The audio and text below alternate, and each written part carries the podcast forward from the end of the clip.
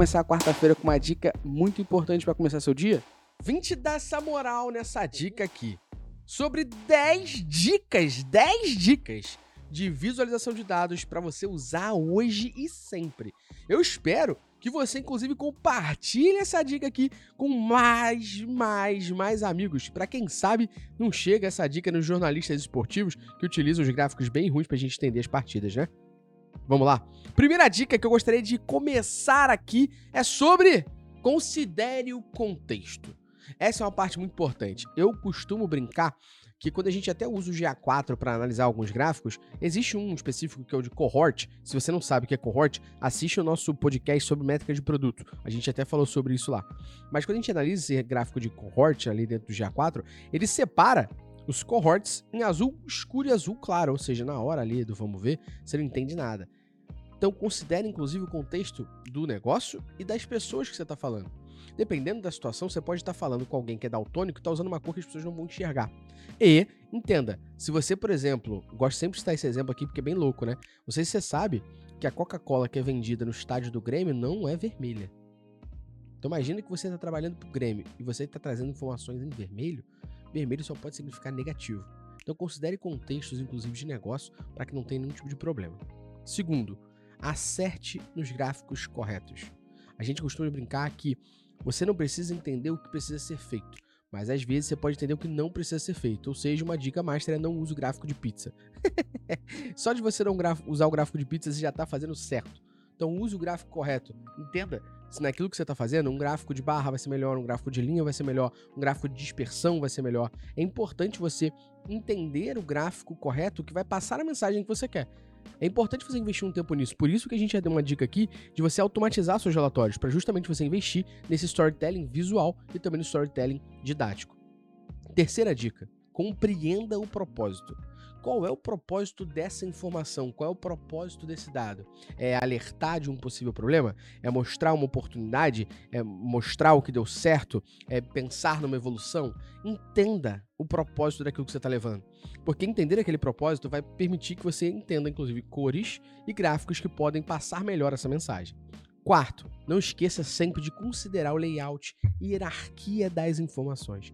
Se tem uma coisa que eu vejo muito equivocada quando se fala de visualização de dados, são as pessoas não pensarem nisso.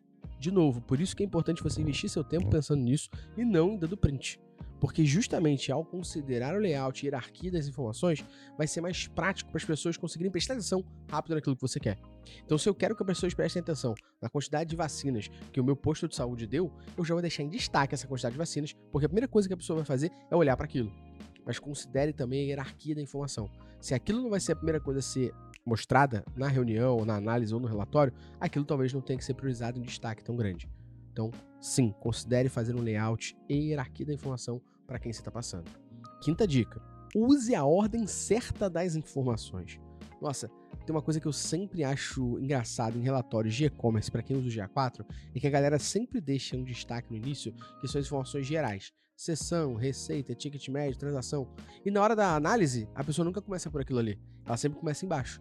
Então, se você não vai usar aquilo, ou se você não entende que a ordem daquilo começa em primeiro, por que, que aquilo está em primeiro? respeite a ordem das informações. Bote em primeiro aquilo que você vai começar e o que é mais importante para você analisar, ou seguir a ordem do teu storytelling. Sexta dica: mantenha a simplicidade. Menos é mais. Poxa vida, entenda isso. Porque quantidade de pessoas que fazem relatórios Frankenstein e acham que tá lindo, tá horrível. Um exemplo claro que eu dou para você. Se você usa o Looker Studio do Google, por exemplo, para criar seus dashboards, e você usa aquele relatório padrão do Google Ads que tem um fundo preto, aquilo é horroroso. O simples é deixar branco. Por que, que tu deixou aquilo com fundo preto? Que às vezes as cores não se destacam, tu quer deixar tudo branco, tudo branco não se destacou nada. Aí tu bota o azul, o azul não se destaca naquele fundo preto. É horrível. É muito ruim. Simples é melhor do que um Frankenstein no final das contas, porque você achou que estava causando. Sétima dica: escolha a ferramenta certa. Gente, hoje, quando a gente está falando aqui do Looker Studio, eu acabo falando muito dele porque é a ferramenta que a gente mais usa na Métricas Boss e também na área de marketing digital. Quando a gente está falando, existem uma biblioteca de informações, gráficos e relatórios que você pode usar. Então, se você não conhecia, use a biblioteca do Looker Studio para te inspirar. E, se você não sabe, a gente até falou no Instagram da Métricas Boss de algumas ferramentas e sites que podem inspirar você nessa visualização de gráficos. Um deles é o Figma. Você pode pegar o gráfico e a forma como você utiliza aquilo no Figma e transpor para dentro do Looker Studio, para que você consiga, de uma forma melhor, saber se é a ferramenta certa para aquilo. Beleza? É importante entender. E a ferramenta certa vai ter vários contextos aqui dentro. Se integra ou não com o que você quer, se facilita ou não a, o compartilhamento da informação. Tem muita informação por trás de escolher a ferramenta certa. Oitava dica: use os dados certos. Isso não só para visualização, para a vida, viu? Você tem que refletir sobre o que você está passando, se a métrica e a fonte de dados que você está usando é correta para aquela tua análise. O que tem de gente conectando informação equivocada ou trazendo muita informação que não condiz com o que você quer dizer é absurdo no mercado. Então, por que, que você traz relatório de page view se no final você está querendo trazer a quantidade de vendas que trouxe e explicar por que aquela venda foi boa ou negativa? Para que, que você trouxe page view? E entenda, se o dado conectado no Lucre Studio é correto, a gente até falou de uma dica aqui no nosso podcast sobre cagadas que todo profissional de Digital Analytics já cometeu alguma vez na vida. E uma delas é você, por exemplo, criar um template de dashboard, replicar esse template para uma outra conta, para uma outra fonte e esquecer de trocar a fonte. Então vamos dar um exemplo. Imagina, aqui na Métricas Boss a gente trabalha, por exemplo, com o Ortobon. Imagina que eu crio um template para o Ortobon e tenho os dados do Ortobon lá. E aí agora eu vou fazer uma cópia desse template do Ortobon para usar em outro cliente nosso, que é a Domino's Pizza. Eu faço o template, vou para o site da Domino's, vou para o dashboard da Domino's, administro ele e na hora eu esqueci de tirar a conexão de dados. Além disso, feri muito, muito, muito a lei geral de proteção de dados, inclusive do meu cliente, que são os dados dele ali dentro, além de ser muito errado, você pode simplesmente, na hora da reunião, tomar muito, muito, muito prejuízo com isso. Então sempre olhe e confira se o dado que você está levando é o dado certo. Nona dica: explique os dados. A gente já falou sobre storytelling com dados, até de você falar um pouquinho, usar a forma da Pixar de contar isso. E a reflexão que eu fiz e até a provocação que eu fiz foi que visualização por si só não diz nada. Visualização por si só não diz porra nenhuma. Você vai estar esperando que alguém interprete a informação para você. É você que tem que explicar o dado e a tomada de decisão por trás disso. Então a visualização de dados faz parte do storytelling. Mas você tem que fazer o storytelling, que é explicar esse dado. Então não adianta ter a visualização apenas ali.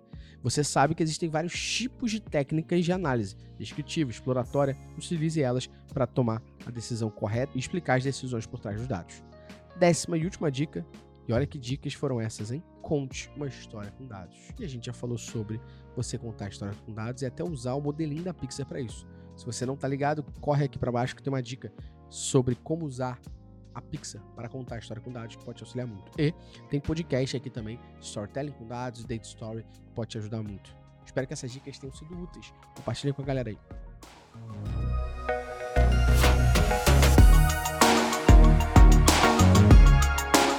Se você gostou dessa dica, não esqueça de seguir o nosso podcast no Spotify, dar 5 estrelas e compartilhar com quem precisa ouvir sobre. O Dica de Analytics é um oferecimento da Métricas Voz Prime, a maior plataforma sobre Digital Analytics da América Latina, com mais de 3 mil alunos e 400 horas de conteúdo. Corre aqui na descrição do podcast e venha aprender a tomar decisões com menos achismo e mais dados. Até a próxima.